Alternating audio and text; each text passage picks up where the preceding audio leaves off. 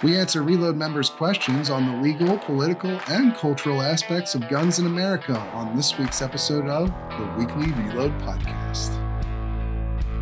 No, the devil's got no hold on me.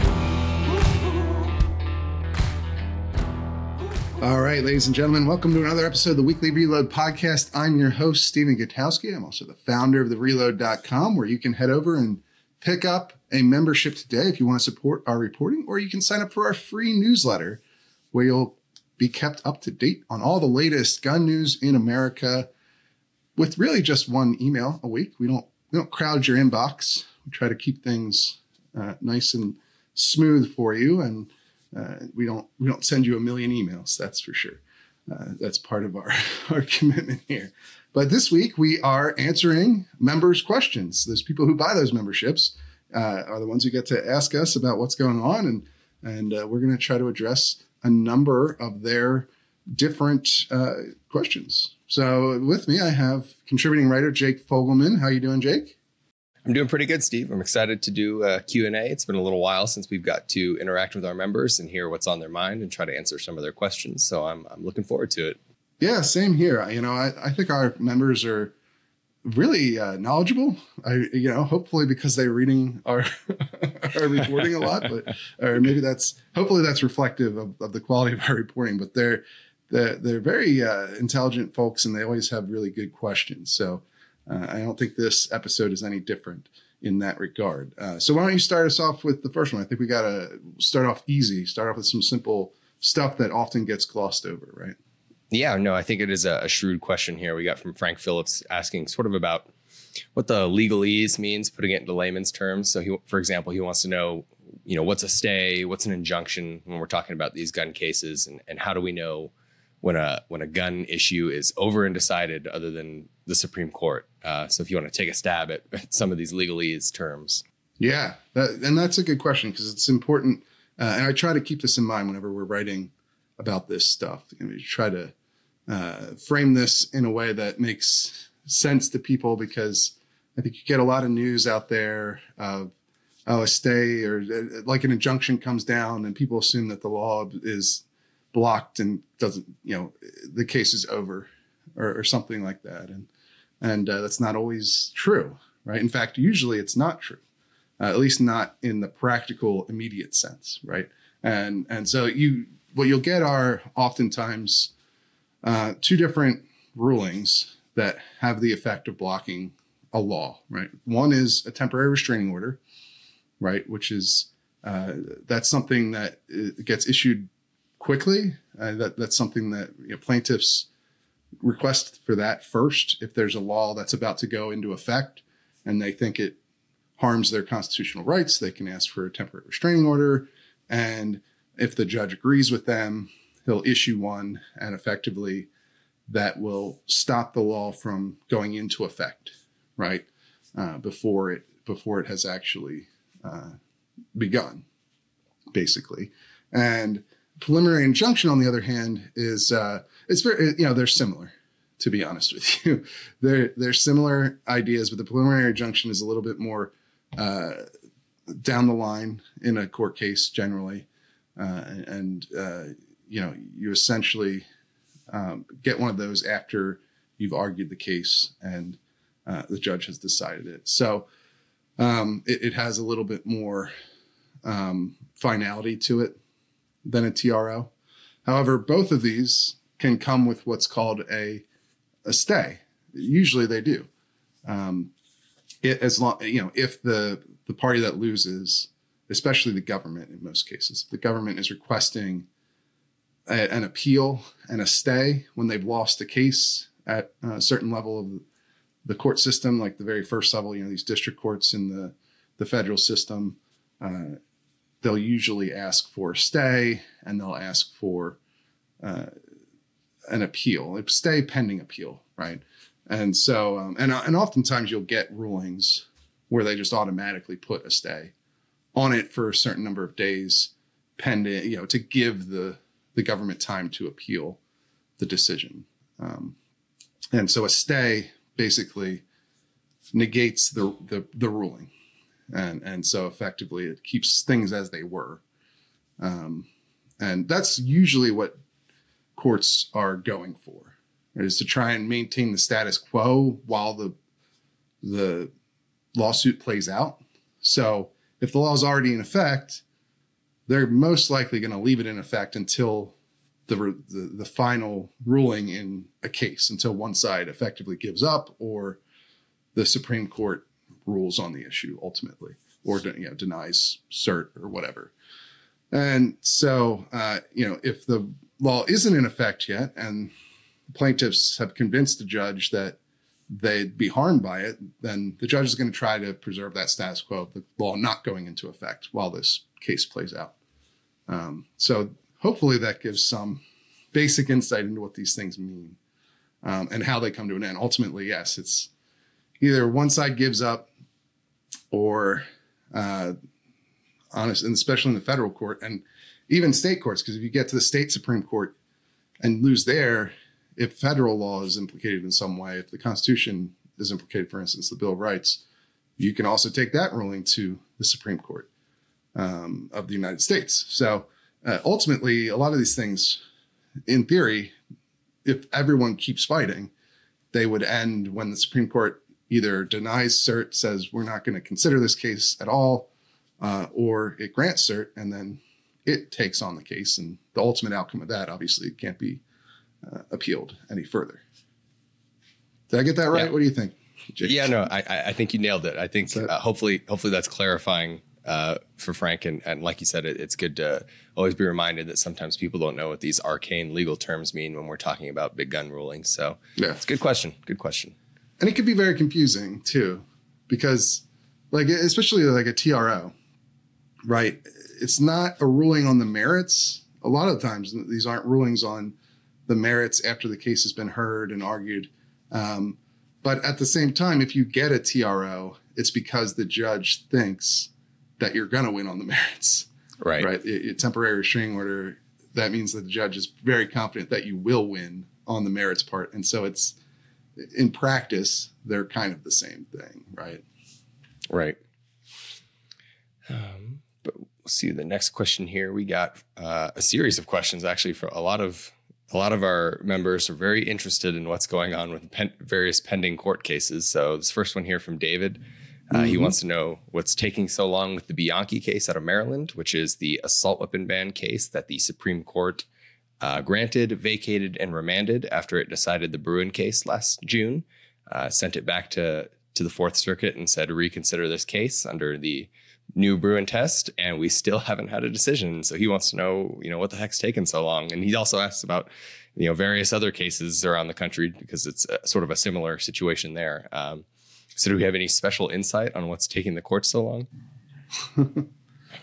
yeah I don't, do you Uh, yeah, I was going to say it's it's.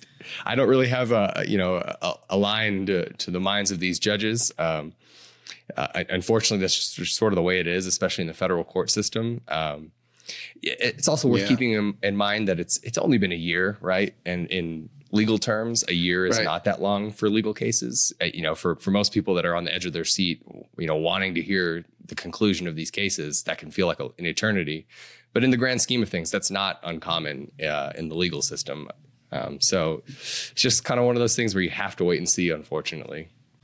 yeah i mean it's it's very similar to the supreme court itself where you know the, you can try and read tea leaves but oftentimes it's a black box what goes on inside of there as to why they take the cases they take or why the they do it in the order that they do it and uh, why it takes you know so long for some of these uh, lower courts to issue rulings. Uh, you know, you could think, well, maybe it's some sort of strategic thing. Maybe the uh, maybe the Second Circuit, I believe that is, or what the Fourth Circuit, sorry, in the Maryland case, where they don't want to be the ones to issue the ruling because they think their ruling is uh, not likely to survive at the Supreme Court, um, and they're not willing to, you know, adjust their thinking, or maybe they want to see what the, you know, it, it could be similar to what's going on with the Supreme Court itself with these uh, GVRs granting, vacating, and remanding certain cases.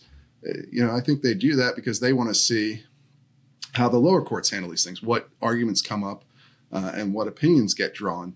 And so maybe part of the the waiting for a number of these cases, there's there's a number that are you know where you've waited months since arguments have been held and there's still no decision. They might be trying to uh, suss out how the courts are are co- coalescing on these different cases. Uh, that could be part of it.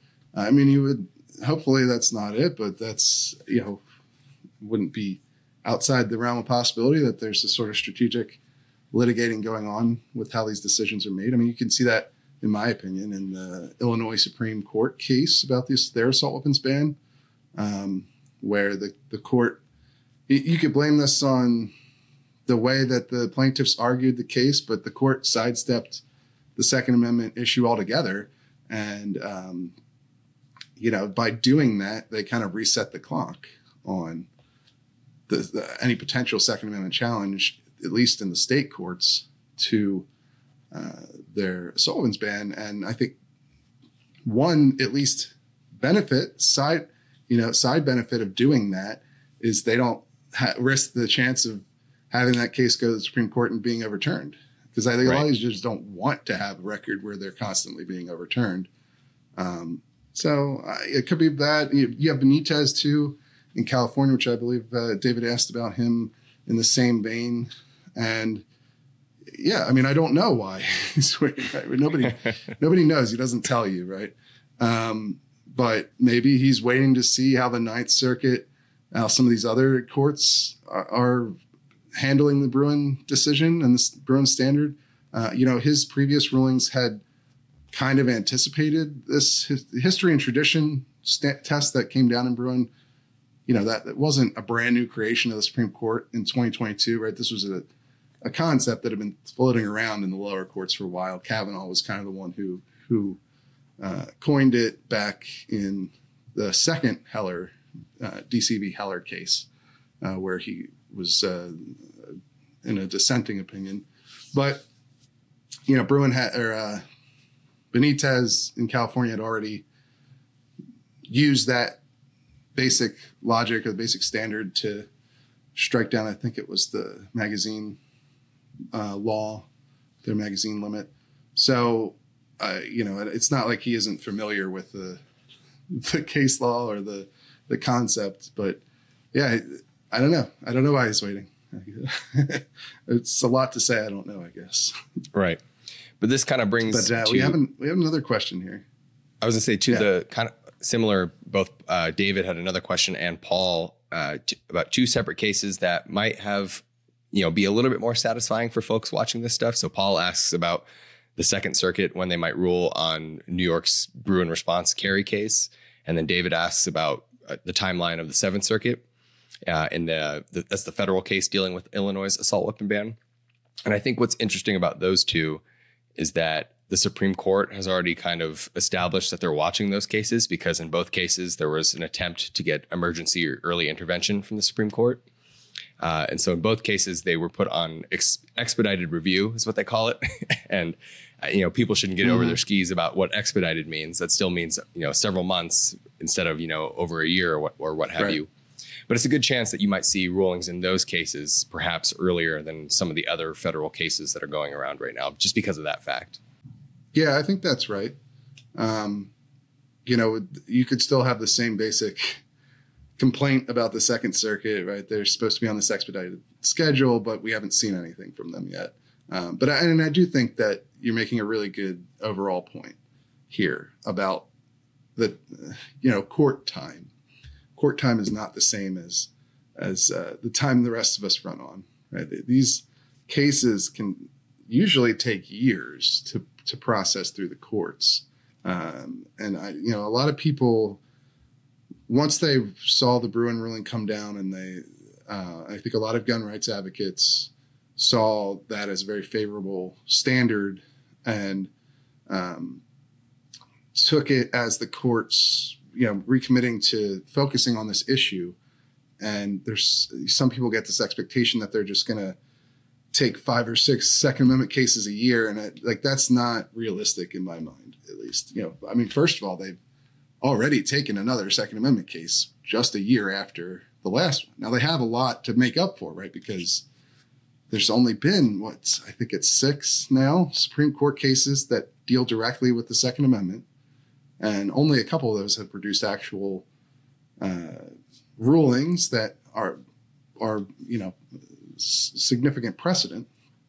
Uh, whereas you look at the First Amendment or the Fourth Amendment or the Fourteenth Amendment or many of these other uh, uh, amendments to the Constitution have had so many more cases, hundreds and Right. hundreds of cases, for the court to uh, you know opine on the limits of the uh, the protections offered there or what have you. And so you know they have a long way to go, but at the same time, I, I don't think that means they're going to just try to make it make all that ground up in a year, right? Right.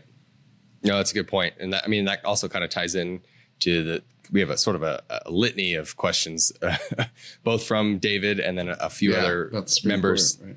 about Weird Beard that they, they want to know, you know, what are we thinking in terms of the Supreme Court? Are they going to take more cases? What, what are the odds that they're going to take the, you know, Illinois assault weapon ban case after it's decided by the Seventh Circuit?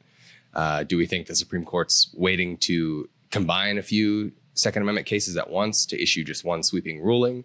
Um, yeah, I don't know. What do you think? It's it's like you kind of you answered part of it there, I think, in, your, in your previous answer, but it, it's tough to say when expecting the Supreme Court to make up, you know, all this ground in in a matter of a, a year or two, right?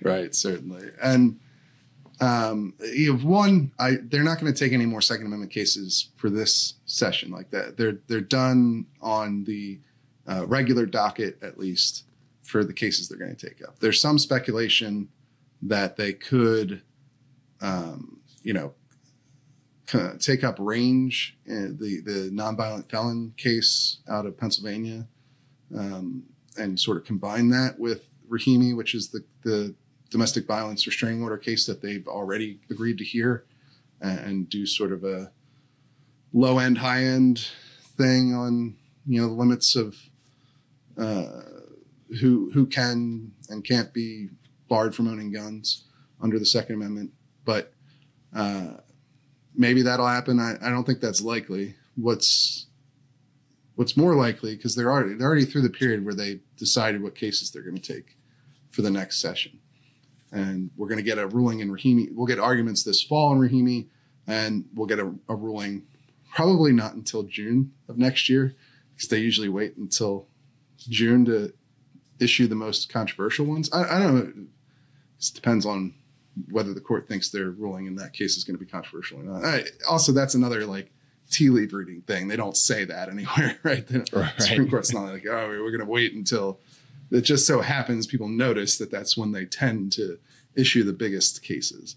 Um, yeah, the ones that have you know five four split or six three split or whatever, and so because most most Supreme Court cases, by the way, if people didn't know, are unanimous. They, these guys agree on most of these cases most of the time. It's just the particularly politically charged ones that end up being, uh, you know, the courts being split. But regardless, uh, the the other option is that they could take something on what people call the shadow docket, which are these emergency requests. That's sort of when we when you mentioned earlier those uh, emergency requests in the second circuit case and the seventh circuit case to intervene in uh, by the by the court or even just the, recent ghost gun uh, case where the government asked the court to intervene on an emergency basis. Uh, that that's what people call a shadow docket because often they'll make decisions like they did in the ghost gun case to issue a stay or you know take some sort of action without explaining why they did it and it could have really significant implications uh, down the line but you don't get an actual hearing you don't get oral arguments you don't get a, a written opinion from the court. You just get you know an emergency decision. Uh, so there there's still that avenue to work on this stuff. I think it would be quite odd if they chose to bolster their second amendment case law this way you know by just issuing uh, unexplained shadow docket decisions but that's another way that they could go Yeah, I think especially on something like an assault weapon ban, which is obviously a hugely hot button. You talk about you know controversial Yeah. political stuff, and it's, I, I highly doubt hardware bans, which is something that's obviously going to sort of be ripe and on the minds of a lot of Second Amendment lawyers and, and jurisprudence over the next you know few years or however long it takes to get a final ruling. I, I highly doubt that they're going to issue that in some you know unsigned shadow docket opinion. Um, so I wouldn't count Right. on that. But where you might see something, uh, one of our members asks, uh, Weird Beard, by the way, great. Oh, actually, no, this was David. Sorry. He asked about the pistol brace Yeah, rule. David Rice was. He asked. Yeah, what do you think? The pistol brace is. where's that case at right now? Actually, first of all, Yeah. So, so first of all, uh, we had a series of injunctions issued by a district court, uh, but he did not issue nationwide injunctions. Um, in each of the cases, he limited the scope of those orders blocking the pistol brace rule to just the members of the individual gun Mhm. rights groups that sued. Um, and so that was then appealed to the Fifth Circuit, who took a look at the merits of the appeal, To the merits of the injunctions, yeah, to a three judge panel of the Fifth Circuit. And they basically said that in so many words, they think that this rule is likely not fit to stand and probably should be struck down, but they weren't going to overstep the bounds of the district court and issue that injunction themselves. So they basically spelled out for, uh, for the lower court judge why they think that this rule is probably unlawful, and then they sent it back to him for him to issue a nationwide injunction. Um, which you know basically just means Yeah. please enjoin this so we don't have to. In which case, you could very well see a very yeah. And very by the way, oh, go ahead. Uh, by the way, yeah, the the uh, that's another common thing that you'll see in federal courts where they they issue a ruling, but the ruling itself technically is is to remand the case back down to a lower court for them to issue the final injunction or whatever, and it's like technically they haven't issued an injunction here, but they've told the lower court to issue an injunction, and it's kind of the same thing. Uh, Yeah, well, yeah. that's how I look at it, at least in terms of reporting on this stuff. Yeah, that's a good point. Yeah, it's it's very you- you'll see this a lot with federal judges. They're usually sticklers for procedure and they give deference to the due process of of litigation. So they allow, you know, the proper judge to make the final call, which you'll yeah, it's quite common. But what what you're going to see, I think, in this pistol brace uh, case, if the district judge heeds the uh, judgment of the Fifth Circuit, uh, you'll probably see a very similar trajectory to what we just saw with the so-called ghost gun rule, where of course, DOJ is probably going to appeal any injunction against their own rule, right? It's their job to defend their rule. And they'll probably, Yeah. depending on the Fifth Circuit's already indicated at least that they don't seem keen on staying it. So you could very well see that end up on the Supreme Court shadow docket where they could be in a position to make a similar decision to what they made with the ghost gun rule. Yeah, although I, I would actually expect the Fifth Circuit to kind of take a hint from what the Supreme Court just did with the ghost gun case, and they'll probably issue a stay until, uh, uh, you know, until they get to the final um, merits decision in in that case. So, That's a good point. uh, but I do still expect that that they'll make it all the way up to the Supreme Court. At some, the government's going to appeal that, just like they're going to appeal the ghost gun one. You know, the government wanted uh, the Supreme Court to take up the ghost gun case and skip over the Fifth Circuit altogether.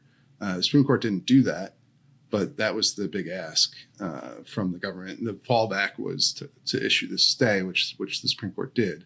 Um, so I, I don't think there's any doubt that the government's going to try to take all of these cases, or maybe you know, they'll. It might not matter if they take up like the ghost gun case. It's going to be on the same basic grounds as the pistol brace case anyway. So that our decision in that case would uh, would be you know would foretell whatever they were going to decide in the the bump stock ban case or the pistol ban pistol brace ban case too. So they might not just need to get one there, but I would expect they'd try to get all of them. yeah, uh, no. next question, are though. Good points. We have, uh, yeah, we've got Adam uh, Scavone, Scavone. Uh, David Rice is a simpler name, uh, but uh, um, I shouldn't say anything, right? Stephen Gutowski. I don't think that's Right. That's much harder over here. than any of our members' names in there. yeah. Um, but uh, he's got a good question about the latest on the legal drama surrounding cannabis and firearms. Um, there was actually a, a recent filing by the DOJ in uh, in a fairly interesting case, at least politically, out of Florida that was uh, filed by Nikki Fried, who, uh, you know, she ran against, she went in the, in the, primary against DeSantis. Anyway, she's the agricultural commissioner there, which for, in Florida, uh, for some strange old political reason, that's the the office that controls concealed carry permitting in in the state. Um, I'm sure there was some sort of very interesting story behind why that got moved to that department at some point in Florida history. But regardless, uh, she filed suit to um, try and uh, invalidate the federal prohibition on uh, marijuana users owning firearms, uh, at least the ones that have a medical marijuana you know, license or card or what have you. So uh, in that case, DOJ just filed a brief uh, that essentially said they disagree with the um, recent uh, federal appeals court case that found this prohibition is unconstitutional generally. Um, and obviously, the, this has gotten some discussion surrounding Hunter Biden, his potential gun charge, uh, which uh, seems more likely than ever to happen because of uh, his plea deal blowing up. But yeah, this, so there's some interesting stuff to talk about here with the latest on these cases. Um, you know, uh, it, it, sure seems like there are uh, this prohibition is uh, having very hard time surviving the Bruen standard. Yeah, I know. I think it's probably a, a, pretty safe bet that the federal court system is is casting a very skeptical eye, especially under this new Bruen standard of, you know, not just weed, but all sorts of. You're seeing all sorts of controlled substances cases kind of work their way through the lower federal courts. We've had a couple of district federal courts. Um, one in Oklahoma was about weed, but another one that we've covered in Texas was about more than weed. There was some yep. magic mushrooms involved. There was methamphetamine involved. So the whole controlled substances space doesn't seem to to survive strict scrutiny because you know historically there were some prohibitions on using your guns while actively intoxicated. For example, a lot of times it was like you can't show up to your militia muster while being drunk. Right. Um, so that's a, a pretty good analog for you know you can't have a gun while you're high or something. But a lot of the courts are coming to the conclusion that there's really no historical federal law about if you've ever drank alcohol or something, you can't own a gun. And that's sort of where these cases are sort of are, are, are, withering on the vine in the federal court system. So I think it's it's fair to say that the courts are casting a skeptical eye, sort of as the political environment is also shifting towards greater uh, acceptance of at least marijuana. You know, we have 20 something states now that have legalized it recreationally, another 30 to 40 that have legalized it medically. And so it is, I think it's a fascinating time for not just the legal cases, but to see them collide with the political realities. Um, it's just it's sort of an interesting time for the, for this space.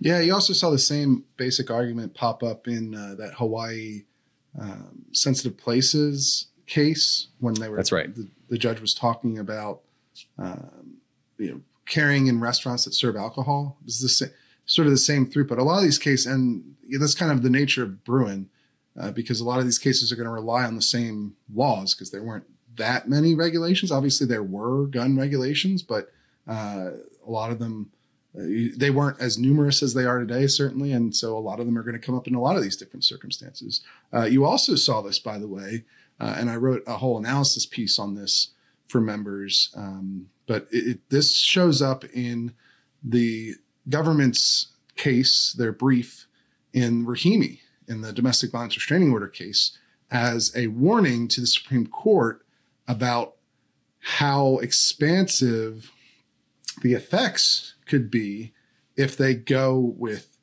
the Fifth Circuit's reasoning, uh, if they go with the Fifth Circuit's interpretation of Bruen uh, in the Rahimi case, because uh, it's already led to, um, for instance, uh, drug users, uh, at least marijuana users, um, being uh, kept from uh, or being allowed to keep their firearms, uh, t- striking down this law. So I'm getting a little bit uh, put together on it, but that that's that came up in in that scenario as well. Right. Yeah. And it's it's sort of goes to another analysis piece, and we've talked about this several times in the past about just broadly setting the parameters of who is covered under the Second Amendment, Yeah. particularly in the context of this new test. Because we now kind of have the what's covered. We don't have it fully fleshed out, but we at least have, you know, you can't ban handguns. It's this common Yeah. instrument of self defense. And Heller said, you know, you can't ban those.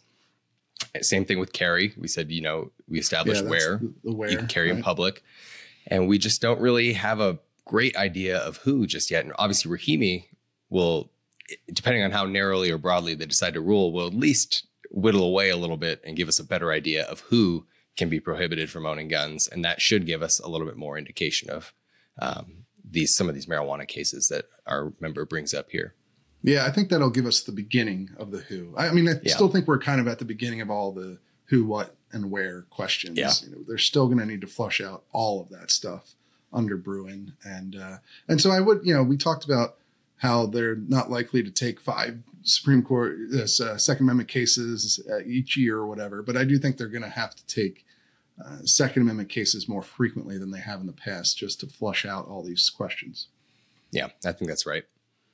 All right. Uh, so we'll go to the next question here from Stephen Shepard. Uh, and he asks actually a pretty interesting question about sort of the lasting effects of that rise in gun ownership that we talked about over the pandemic years. Um, Yeah. And he wants to know. Actually, let's. Uh, I want to do this uh, Thomas Schrader question first because I think it ties into what Steven's asked. oh, yeah, I missed I missed his question. Yeah, you're right. Okay. Good call. Uh, it's a long, long podcast, and we already had some technical problems we had to deal with. So That's right. Yeah. hopefully, it doesn't show up on the final. Uh, hopefully, that'll be a mystery to you guys watching at home. But uh, yes, Tho- Thomas Schrader asked. Uh, my question to you is: What story do you think that's been underreported that may end up changing things uh, for the Second Amendment movement for better or worse? So I Yeah. think that uh, the answer to this, at least I have two, and I'm interested in your thoughts as well. But I think that'll roll into Stephen's question too. Um, but uh, why don't you? What are your two first of all, for better or worse? Yeah. So for better, I think we were kind of on the same page about Hmm. There's just not a lot of follow up done on on that rise of gun ownership that I was kind of alluding to with the previous question. Yeah. Uh, we we obviously covered it extensively as it was happening. It was showing up in the data that look at all these new gun owners, several million new gun owners, and you've seen a smattering of stories here and there, usually in local news about look at this new the you know gun training is getting more diverse and that sort of thing but there really hasn't been a ton of reporting on the maybe the political dynamics that that might bring about, uh, which has the potential. We've talked about this pretty extensively over the last few years. Has the potential to shift the politics of of gun rights because you know when you have more people owning guns, you see it reflected in polling data. If you own guns, you're more likely to support, or at least more likely to oppose stricter access to guns or, or overly strict gun laws. And so there hasn't been a ton of of at least evidence or, or digging into whether or not that's shifted the needle uh, one way or another. Uh, I know Yeah. that's something you've thought about as well. Yeah, I think that's one of the biggest undercovered. Like it's something that has gotten some coverage, and we've certainly written a lot about it. And we we even had a piece this week on uh, youth shooting sports and how they're growing uh, at this this moment. And um, uh, I just think that from a like a macro perspective of media, that's not gotten a lot of coverage. It's gotten some, but for the the potential effect that it could have in the long term, it hasn't gotten a, nearly enough attention, in my opinion, um, and probably hasn't gotten enough attention inside the even just the gun owning community or or the gun industry itself. Not this isn't to say that it's gotten no attention. It has got it, you know. There's been groups that have come up. There have been uh, efforts by the industry and by gun rights uh, advocates to uh, try to connect with these new gun owners that and look this is not a trend that started into 2020 it's more of a trend that accelerated in 2020 but uh, i think that that's the one major story that even with the coverage it has received is still undercovered. It's still uh, underappreciated uh, for the potential impact it could have. Uh, Yeah. and then and what's your what's your story on the other end something that doesn't get enough coverage that could have a negative impact on uh, the gun rights movement, at least. Yeah. So it's it's sort of I think it's sort of related to to your negative coverage thing that we, we kind of talked about this before we started recording, but there's sort of been an underappreciation, I think is a better word for it, of we're still seeing kind of a slip in gun sales. So despite this boom of new gun owners that we saw, maybe they'd be future, you know, collectors or spree buyers, we're actually seeing year over year so far this year, uh, multiple months where gun sales are way down. And it's funny that that's happening in a political environment where we have probably the most openly gun control president in maybe ever, but at least yeah. for the last few generations, at right? least since the '90s, yeah. At least since yeah. Clinton. Yeah, and and it's also we're coming up on a presidential election when usually things start to wrap up when you know you don't know who, when things are sort of in the air politically, you don't know who's going to take power. You tend to see gun sales spike in those occasions, and we're not really seeing that right now. And it'd be interesting to to know kind of what's behind that. And I think that's sort of underappreciated. That maybe are we seeing waning influence in, in gun ownership? It, it, you know, there's just I think underexplored what's behind that.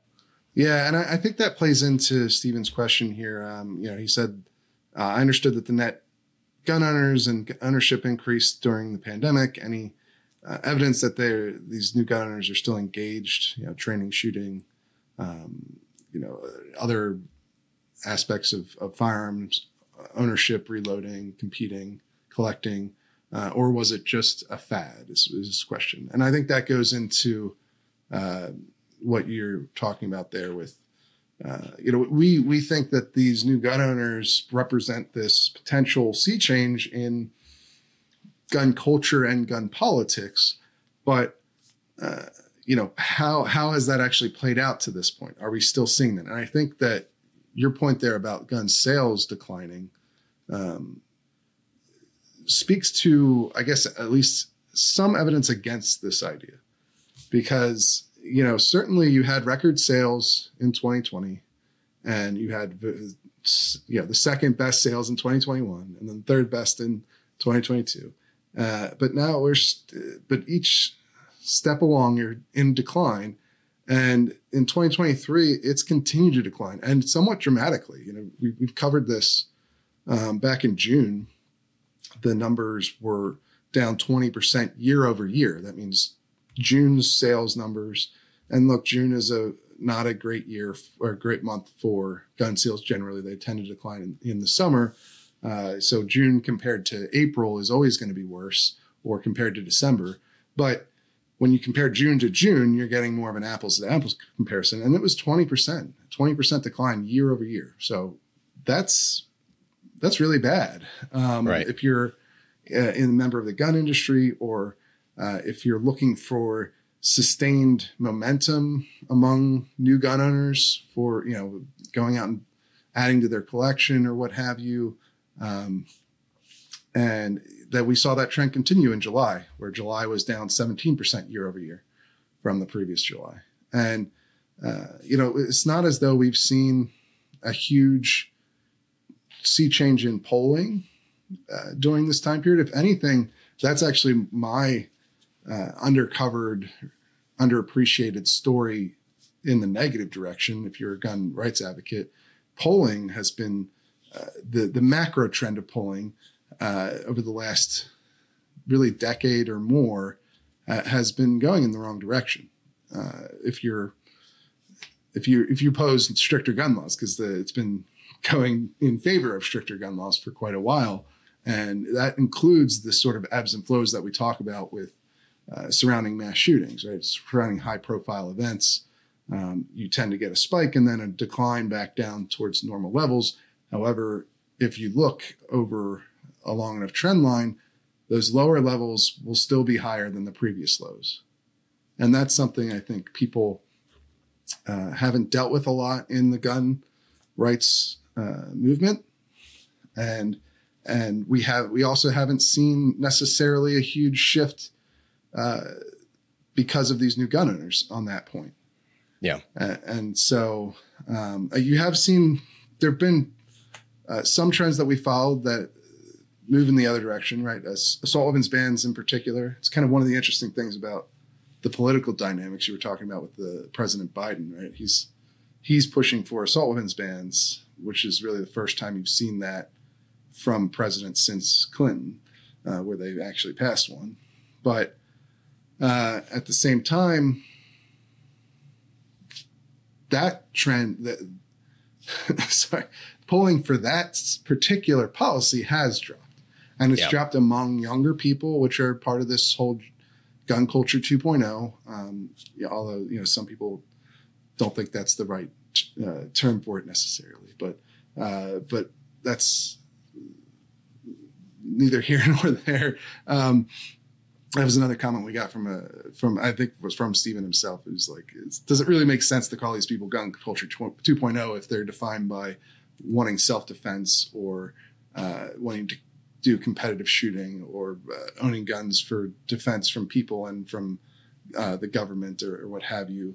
Because that's really uh, not a new idea in any sense, and uh, maybe even just a reversion back to the 18th and 19th century views of firearms ownership. But regardless, uh, and that's maybe a fair point, but regardless, um, you have seen that effect, but it's it hasn't been much broader than that, in my opinion. I what do you think? I know. I think it's a shrewd point because it is that the assault weapon ban historically, if you looked at historical trends in polls, that was one of the main policies to spike in the aftermath of mass shootings. Right. But as you pointed out, we've seen a pretty sticky indication that it's around like 50%. We've seen some dip below majority support, you know, multiple polls confirming this. At the same time that other policies, you know, be it red flag laws or I don't know, take your pick, any other gun control policy have seen a spike at the same time.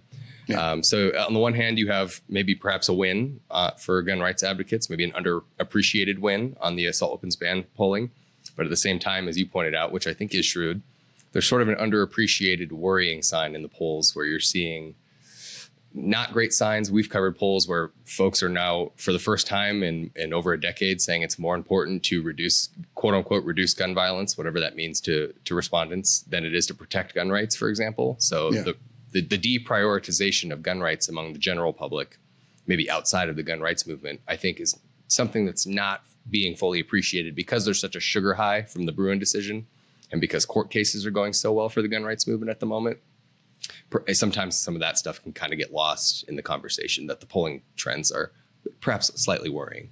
I think that's I think that's exa- exactly right. I mean, if you're a gun control advocate, it's they're moving in the right direction. But and I'm Right. talking here mainly about you know the macro trends, like the more Yeah. the vibe check stuff. Like, do you want That's right, stricter yeah. gun laws?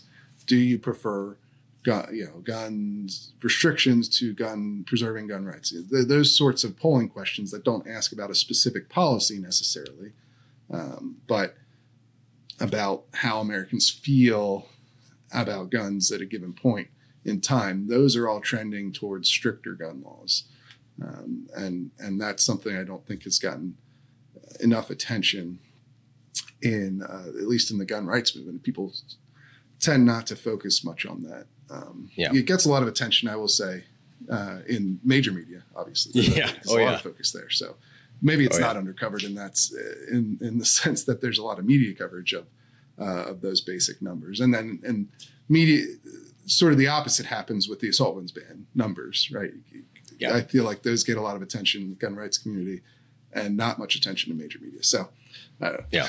Either way, you you want to make sure that you have a full view of what's going on if you uh, with any issue, but uh, in particular in this scenario with how people are reacting uh, to these polls, and not just rely on um, you know the ones that make you feel good or the ones that make you feel bad. You got to Yeah. try and take them all in.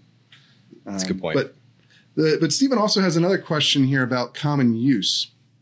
Um, how does the community establish new common use? Let's say a, a new action is developed or an obscure one. Uh, for instance, he he notes the Smith and Wesson rotating barrel for five seven by twenty eight is brought back.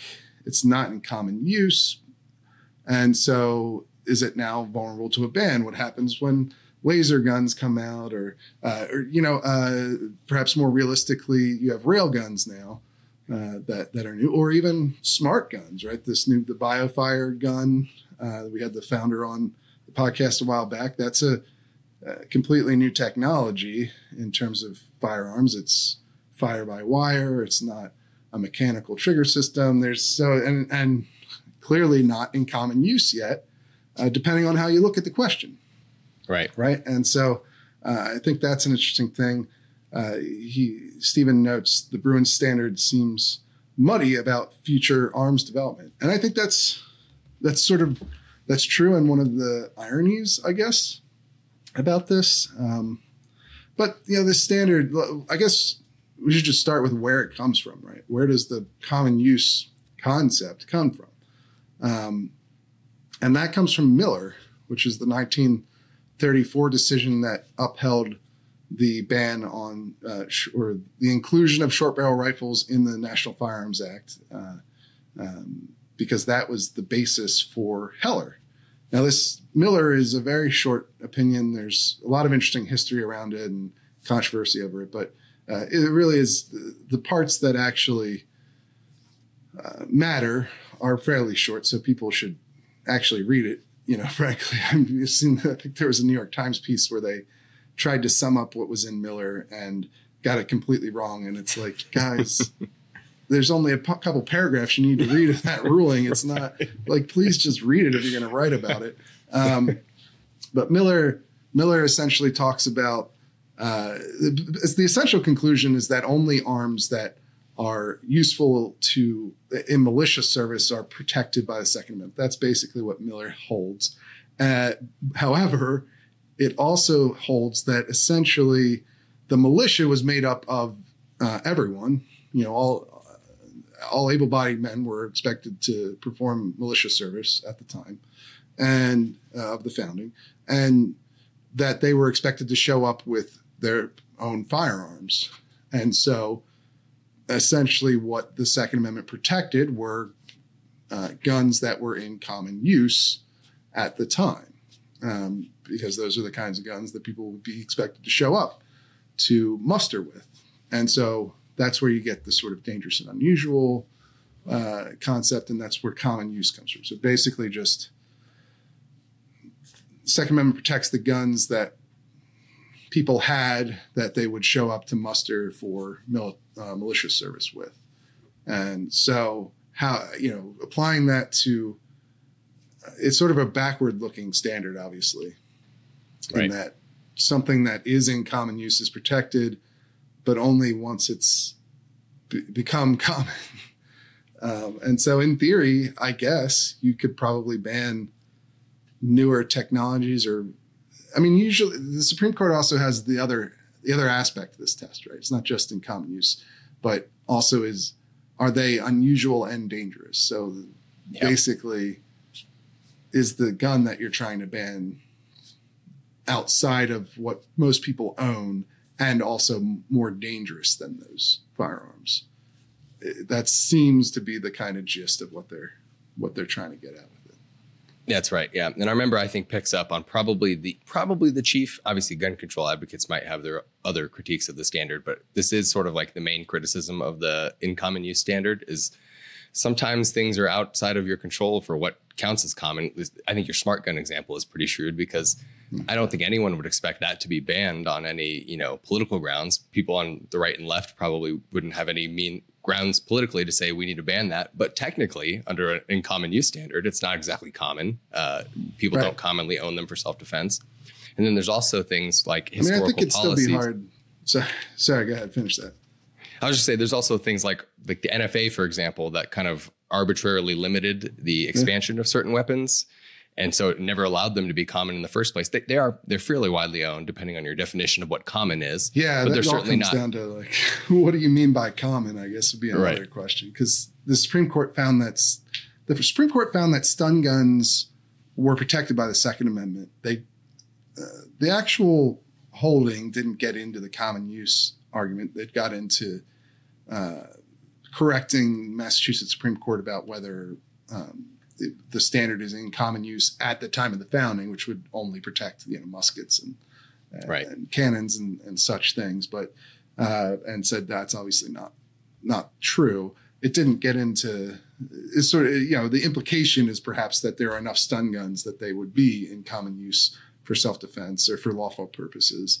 And um, Alito mentions in his concurrence that there's only a couple hundred thousand of them out there and he thinks that means common use but we haven't really gotten like the court to give a number uh, because a couple hundred thousand, well, that would include things that are in the NFA. There's millions Sure. of uh, legally owned silencers and uh, sound suppressors that are uh, registered in the NFA. So, uh, yeah, I mean, it's it's still it is a murky thing. It's not it's not a perfect standard, and it hasn't been fully flushed out. Just like we mentioned earlier, right? Like they've got a lot of flushing out to do with a lot of this stuff. Yeah. And you're starting to see, uh, it's funny, you're starting to see, I, I don't know if you want to call them gun control, but it, at least the gun control side is using the common use standard to their advantage by kind of whittling down the standard we've covered in, perhaps Oh, in yeah. uh, hardware ban cases where they uphold hardware bans, where they say it only protects guns that are in common use for self defense only self-defense, Yeah. and they and not only do they have to be for self-defense but they have to have to actually be documented and used in self-defense incidents for them to count Right. so and so you have to pull also up not just used, but it, this has come up a number of times in the uh, ha, the magazine restriction cases, where they argue that it's not just that you're using a 15 round magazine or 17 round magazine or whatever that might be in your gun. You actually have to shoot Yeah. 17 rounds right in engagement. It has to be documented in like a news story or something, which is just not Right. uh, a very uh, common thing to happen in, in terms of, uh, you know, uh, whether the, that's how they've been deciding it at least. And, and yeah. you're right. That, and I think that obviously gun rights advocates view that as a perversion of, of the standard because it doesn't say in common use for only self-defense. It says uh, in common use for lawful purposes. And I mean, they've, they've used it in different contexts a number of times, but um, the idea wasn't that uh, you have to actually, the, the, you know, when the Supreme Court decided Heller, they didn't go through and list out all the statistics on how often guns are used in in self uh, handguns are used in self defense. They just said this is what people say they um, essentially want these guns for, um, and and so it wasn't based on like looking at databases of of defensive gun use for uh, to to pr- to prove whether something's in common use for self defense. right but to our, our members point that obviously there are a lot of questions still to be fleshed out in the common use standard and perhaps that'll be one of the things that the supreme court eventually does because as we pointed out judges are kind of coming to just decisions all over the place about Yeah. how to do common use what counts as common how specific do we get so it's a good question Yeah, um, and I think that we got just two more questions, and I think they're somewhat related. So I'm gonna uh, kind of smush them together here to finish this out, because they, are less about you know legal standards and uh, and uh, you know the polling and stuff like that, and more about um, you know trying to reach people uh, in terms of uh, where they are, I guess, as uh, using arguments that are maybe outside of your typical Second Amendment arguments. Uh, if, if the gun the gun rights movement wants to expand uh, its its footing, and so the first one comes from William, and he says uh, he asks. Um, or he says first, in the long term, I simply don't see an alternative to growing the tent and building a popular majority coalition spanning different political ideologies if those of us in blue states want to maintain any victories that the courts might grant us in the near future. and so he asks, are there any figures in the mainstream Second Amendment community who are committed to growing the ranks of gun owners in majority liberal states? Uh, you know, meeting people where they are on political issues that are uh, irrelevant to the Second Amendment, um, and or identifying pro Second Amendment people who can appeal to liberal voters. Um, you know, uh, so I think that's a good question, right? Like, what you know, what's going on in terms of places that are never going to have, uh, you know, a gun rights supermajority in their legislatures, right? You know, Sure. Blue states, like, are there what's being done there? Are there any groups working towards um, trying to, you know, ha- make some inroads among uh, perhaps Democratic voters or politicians on this issue? And the answer is yes. There are a number uh, of groups. Um, and uh, the first one that comes to mind for me is the Liberal Gun Club. Uh, in terms of this particular description, you know, they have chapters uh, all over the country. I've spoken to a couple of them. uh, and and they they try to do that exactly what these what what William is asking about, which is appeal to voters and politicians who uh, are supportive of gun rights, but you know are generally liberal on other uh, issues uh, because they you know they don't necessarily see those things as being in conflict. Um, I think their their motto is uh, all civil rights for all people, and so they view gun rights as a, as a civil right. Uh, and um, yeah, they're still a fairly small organization, right? And uh, but they do exist, and they are uh, certainly one of the more fascinating gun rights groups out there. Um, you also yeah. have, of course, groups that are dedicated to particular demographics, like the National African American Gun Association or uh, a Girl and a Gun Shooting League. You know, there's a number of female focused. Uh, pro- the DC Project would be another one. Uh, now, I don't know that those are, you know, they're they're not necessarily like the liberal gun club is about trying to get liberals who own guns to activate and be politically involved, uh, and also give them just a space to gather together and and you know shoot. Uh, but you know, some of these other groups are they're not a, not that they're liberal groups uh, or anything. They're single issue focused groups, but they they look at specific demographics that haven't gotten the same level of attention from the gun rights community um, or the gun rights movement as an organized thing.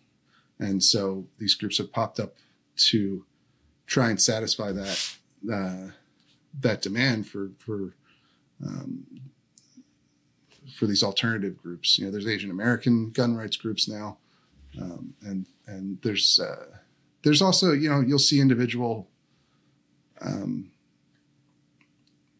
content creators or or what have you, uh, political accounts like uh, a better way 2A I think is one that that sort of um, I don't know if they're what you would label them politically, but they're not your typical um, re- conservative Republican, right? You get right. a lot of conservative Republicans in the space.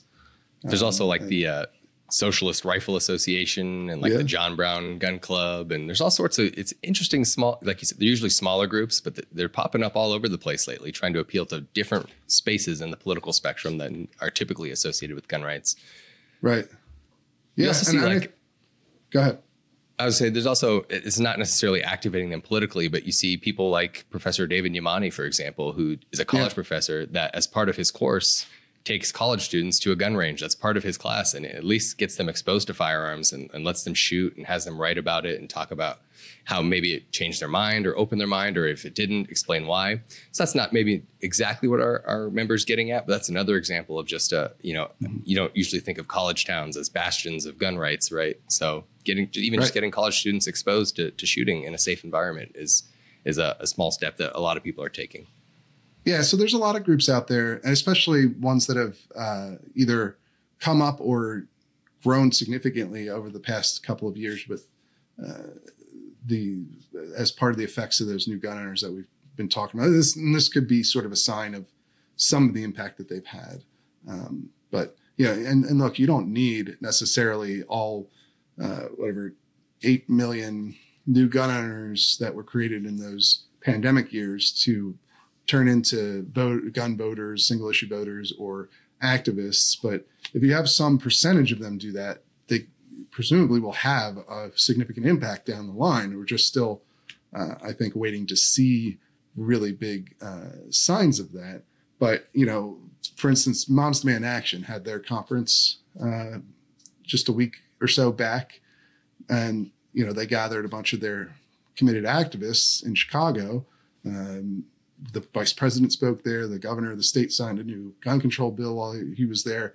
That was, uh, and they had about 2,000 activists show up to that. So, um, according to their uh, Instagram posts on it. And so that gives you an idea of like, you don't need 100,000 new activists. You can still have a pretty significant impact uh, with the right strategy. And I mean, Moms Demands Actions case, they have a lot of uh, funding, obviously, from uh, Michael Bloomberg and elsewhere that helps. But but the point is that you, you can still have that significant impact, impact with just uh, a couple thousand people who are really dedicated to uh, to whatever cause you're promoting. And so that you know, you, you look at the increase in membership for both the Liberal Gun Club or uh, perhaps even more so the National African American Gun Association. They've really grown the last couple of years, and how that all is going to play out. They're still just getting started in trying to be politically influential uh, in in a way that makes their members uh, happy, and so. Uh, I think we're gonna. It'll be a while before we see the full fruits of that, but uh, it is there are some signs. And you know, I, I, think I was pretty pessimistic about it earlier, but there's still, I still do believe that that's that's having an effect and will have an effect going forward. Um, and then yeah, we had Paul Ansel was the last member uh, who sent in a question, and, and I thought was, this kind of goes in uh, in line with the previous one. Uh, today, I feel that a strong argument against gun control can be made without depending on the Second Amendment, uh, depending instead on rational evaluation of the current situation, uh, i.e., a lot of guns and the potential impact of proposed legislation, i.e., very annoying but not significantly impacting the number of guns available to criminals. And uh, you know, he's saying that uh, perhaps that would be more persuasive than some of the typical arguments you hear from gun rights advocates, uh, especially when I think trying to appeal to that group that uh, William was asking about, these sort of non traditional gun owners or uh, people on the fence about owning guns. Uh, I think there was a Pew poll that just came out. We might have to write a piece about this next week, but uh, they um, found that two thirds of Americans either own guns or are open to owning guns. And so uh, you know, there's a lot of people who are persuadable on this point, it seems. And and I do think Paul is onto something there with uh, this basic argument. And this is something that I think about a lot actually, because you know um, you see a lot of, especially on the gun control side, uh, mocking of certain ideas, especially around like protecting schools from shootings. Right, there was the whole uh, hardened schools, the single point of access thing. And uh, you see a lot of mockery around that idea because it doesn't sound like, uh, even if it has some effect, some positive effect, that it's not going to stop. The it doesn't get at the core issue of uh, you know somebody trying to shoot up their school, right? Uh, you see that that brought up a lot as sort of a mocking comment on on uh, gun rights advocates' point of view on this situation, but but when you start to think about, you know, a lot of the proposals that you hear the other way, they, they're just as unrealistic. If honestly, more so, because at least the hardening a school might have some impact. But the idea that, for instance, magazine limits, right? The, the concept behind a lot of these, at least the political argument that you'll hear, uh, is basically that in mass shootings, um, you know, if the person has to reload more more frequently, that gives potential victims uh, like a moment to try and tackle them. And look, that can happen in a mass shooting, but it's not a super realistic plan for stopping one. And also, there are, geez, hundreds of, I would even put it maybe into the billions of magazines yeah. that you'd have to go around and collect to get to the point where a magazine limit would matter? I mean, you live in a state that has a magazine limit, right? Like how right. how hard is it for anyone who wants a magazine that holds more than uh, was it 15 rounds in Colorado? Yeah, to, 15 in Colorado. To get one. Yeah, they're uh, they're pretty ubiquitous. yeah, they're pretty ubiquitous. So. It's just, it just speaks to all, the, not just magazines, but most hardware bands. Even if you manage to completely cut off the supply, even if there weren't workarounds or whatever, there's still, to his point, you know something like 400 million guns already in circulation. At yeah, least tens of millions of those at least tens of millions of those are what would be classified as so-called assault weapons. And as to your point magazines hundreds of millions if not billions. So it's like you're kind of yeah. you know you're not really going to put a and dent. people don't even get the context. They think oh that's a lot of guns. I know that you know that's a big number. It's a lot of guns. Well and the estimate is there's what 25 million AR-15s and AK-47s and similar firearms. That's the National Shooting Sports Foundation estimates that the industry group, and um, uh, you know that that same number, the 400 million, comes from the Small Arms Survey, which is uh, that's their estimate for total civilian guns. Well, uh, the total number of law enforcement firearms in that same estimate for the United States is about a million. So you'd have to figure out a way to confiscate 25 times the size of the entire law enforcement apparatus in the United States armory in order to get all those guns actually off the streets. Uh, and, and like, these are not, it's just when you think about the numbers, they don't sound very, these plans don't start to seem very realistic, right? Yeah. Um, and, but it's hard to get people to think that way. You know, they think, uh, well, if the person didn't have a gun when they went to, they couldn't get a gun when they went to try and, uh, you know, shoot up the the mall or whatever, then they couldn't have carried out the attack.